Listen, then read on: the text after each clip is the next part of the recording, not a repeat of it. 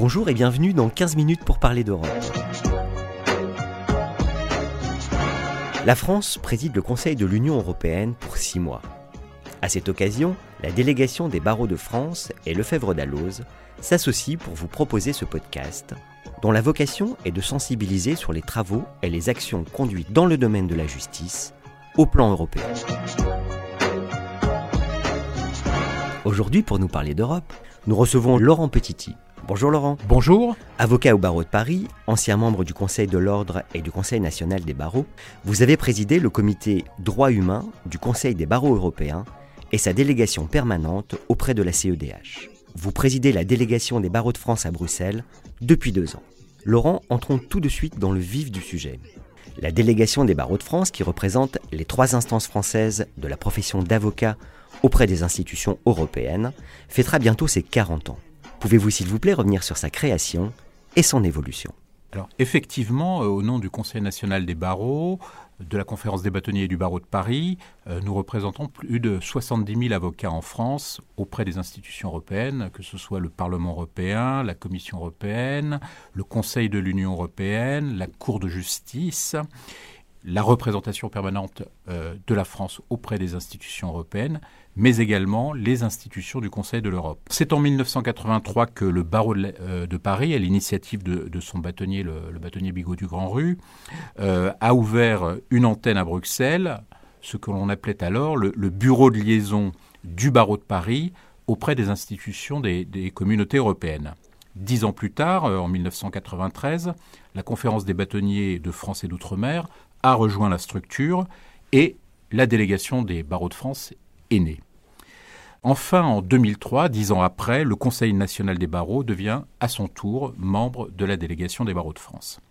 Les trois institutions de la profession sont aujourd'hui efficacement représentées à Bruxelles par la DBF et au mois de septembre dernier, nous avons accueilli euh, l'Assemblée générale décentralisée de la conférence des bâtonniers à Bruxelles afin de permettre à chaque bâtonnier d'avoir l'occasion d'échanger directement avec des personnalités européennes. Nous aurons le plaisir d'accueillir l'AG décentralisé du Conseil national des barreaux, l'institution représentative de la profession d'avocat à Bruxelles, au mois de juin prochain à Bruxelles. Et euh, nous préparons actuellement un programme de qualité qui permet tout à la fois aux membres de saisir les enjeux actuels euh, vus euh, de Bruxelles, capitale euh, des, institutions européennes, mais également de faire valoir leurs préoccupations auprès des institutions européennes. L'une des missions premières de la DBF, on le rappelle, est de faire valoir au mieux et le plus efficacement possible les intérêts fondamentaux et les valeurs de la profession d'avocat française auprès des institutions européennes. Pouvez-vous nous en dire plus? Afin de faire passer euh, les messages, les arguments et les positions euh, des barreaux français, la DBF entretient des contacts directs et réguliers avec euh, ses interlocuteurs européens. À la demande de, nos instances nationales, nous organisons de nombreux rendez-vous avec différents interlocuteurs européens, historiquement en présentiel, que ce soit à Paris ou à Bruxelles, et évidemment de plus en plus par visioconférence, permettant ainsi d'élargir le champ de nos participants. Aujourd'hui, grâce à notre mobilisation, les avocats français sont très très bien positionnés sur la scène européenne. La DBF est une des euh, représentations d'un barreau national parmi les plus structurés à Bruxelles. Au niveau européen, un lobbying efficace est celui qui peut se fonder sur des positions de dimension européenne. Autrement, nos interlocuteurs européens rétorquent qu'ils ne peuvent pas se charger de compulser et de résumer les positions des 27 euh, barreaux nationaux de l'UE. La majorité de nos succès de lobbying sont en fait le fruit d'une œuvre collective au niveau européen. De nombreuses réussites résultent ainsi d'un travail en amont au sein euh, du Conseil des barreaux européens, en partenariat avec euh, les délégations présentes à Bruxelles, et particulièrement, évidemment, la DBF. La délégation française au Conseil des barreaux européens s'appuie sur la DBF. Est-ce que vous pouvez nous dire comment cela s'organise? Alors effectivement, euh, l'ADBF apporte son soutien euh, à la délégation française auprès du CCBE, qui est actuellement dirigé par euh, Bertrand de Bosque, ancien bâtonnier du barreau de Lille, pour toutes les actions à mener, et cela est vraiment à saluer. Elle participe à ses côtés aux sessions plénières du Conseil des barreaux européens, aux comités permanents qui se réunissent régulièrement.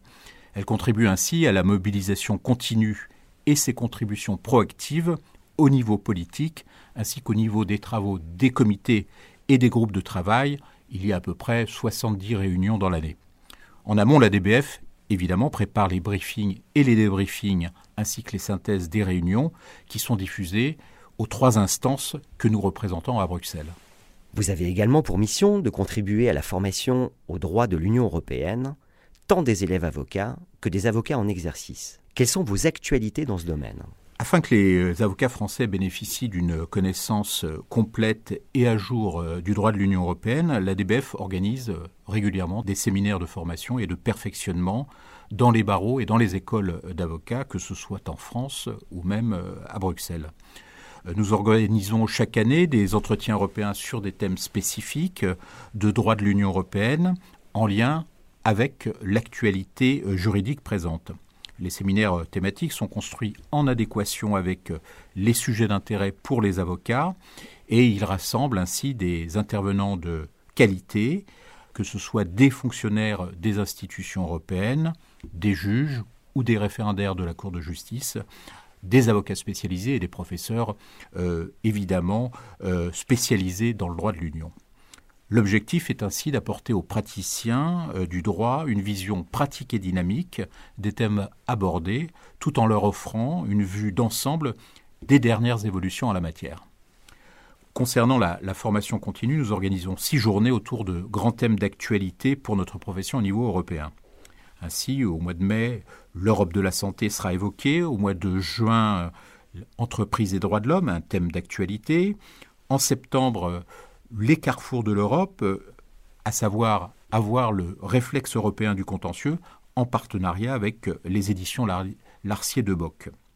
Au mois d'octobre, un séminaire sur le parquet européen avec un bilan un an après sa mise en place. En novembre, un thème relatif à la juridiction unifiée des brevets qui devrait vraisemblablement commencer ses travaux à cette même époque. Et le dernier euh, sera, comme habituellement chaque année, consacré au mois de décembre au dernier développement du droit européen de la concurrence. Concernant la formation initiale, euh, nous aurons début avril une réunion des, présidents et des directeurs des écoles euh, d'avocats euh, françaises. En effet, afin de, de, pouvoir répondre à la demande de formation en droit de l'Union européenne des 11 écoles d'avocats françaises, l'ADBF va construire un nouveau module complet, plus ciblé, plus pratique et à jour qui s'intitulera Avoir le réflexe européen dans vos dossiers. Nous réaliserons des supports et nous renforcerons notre pool d'intervenants, le but étant bien évidemment de créer euh, des boîtes à outils très pratiques pour les avocats et les élèves avocats. Par ailleurs, en partenariat avec la DBF, l'ENM organise un cycle de formation qui se déroulera de janvier à décembre 2022 il réunira pour la première fois magistrats, avocats français et européens autour des grands enjeux de la justice européenne. Une formation interprofessionnelle fondée sur une pédagogie axée sur l'échange et la pratique. Ainsi, neuf modules de formation euh, seront organisés durant l'année 2022, principalement dans les locaux de l'École nationale de la magistrature à Paris, avec euh, des déplacements dans les capitales européennes, Bruxelles, Luxembourg et Vienne. Cette formation est une opportunité unique de développer euh, ces pratiques professionnelles et les réflexes européens entre magistrats et avocats français et également européens. Vous avez une mission d'information des instances, des barreaux et des confrères sur les développements au sein des institutions européennes. Pouvez-vous nous présenter vos différents outils? La délégation des barreaux de France veille tout particulièrement à communiquer les actualités les plus récentes euh, en droit européen, qu'il s'agisse de textes européens qui viennent d'être publiés au journal officiel de l'Union européenne, ou présentés par la Commission européenne, ou alors en discussion au Parlement et au Conseil de l'UE, ou bien même des jurisprudences des deux cours, la Cour de justice de l'Union européenne et la Cour européenne des droits de l'homme.